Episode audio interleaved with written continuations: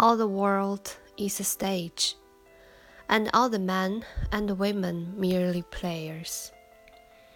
They have their exits and their entrances, and one man in his time plays many parts. His acts being seven ages. At first, the infant, milling and puking in the nurse's arms. Then the whining schoolboy, with his stature and shining morning face creeping like snail, unwillingly to school. And then the lover, sighing like furnace, with a woeful ballad, made to his mistress' eyebrow.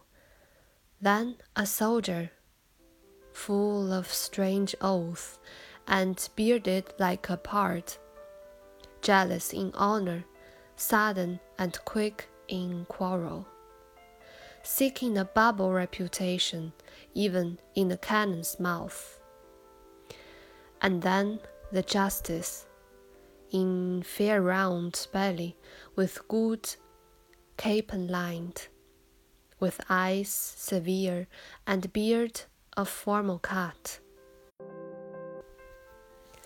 full of wise souls and modern instances.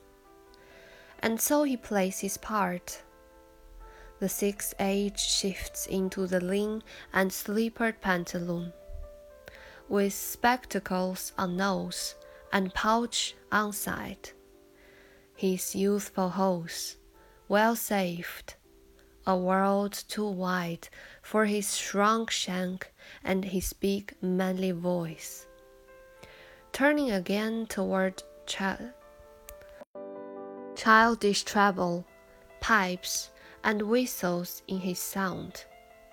Last scene of all, that ends this strange, eventful history, is second childishness and mere oblivion.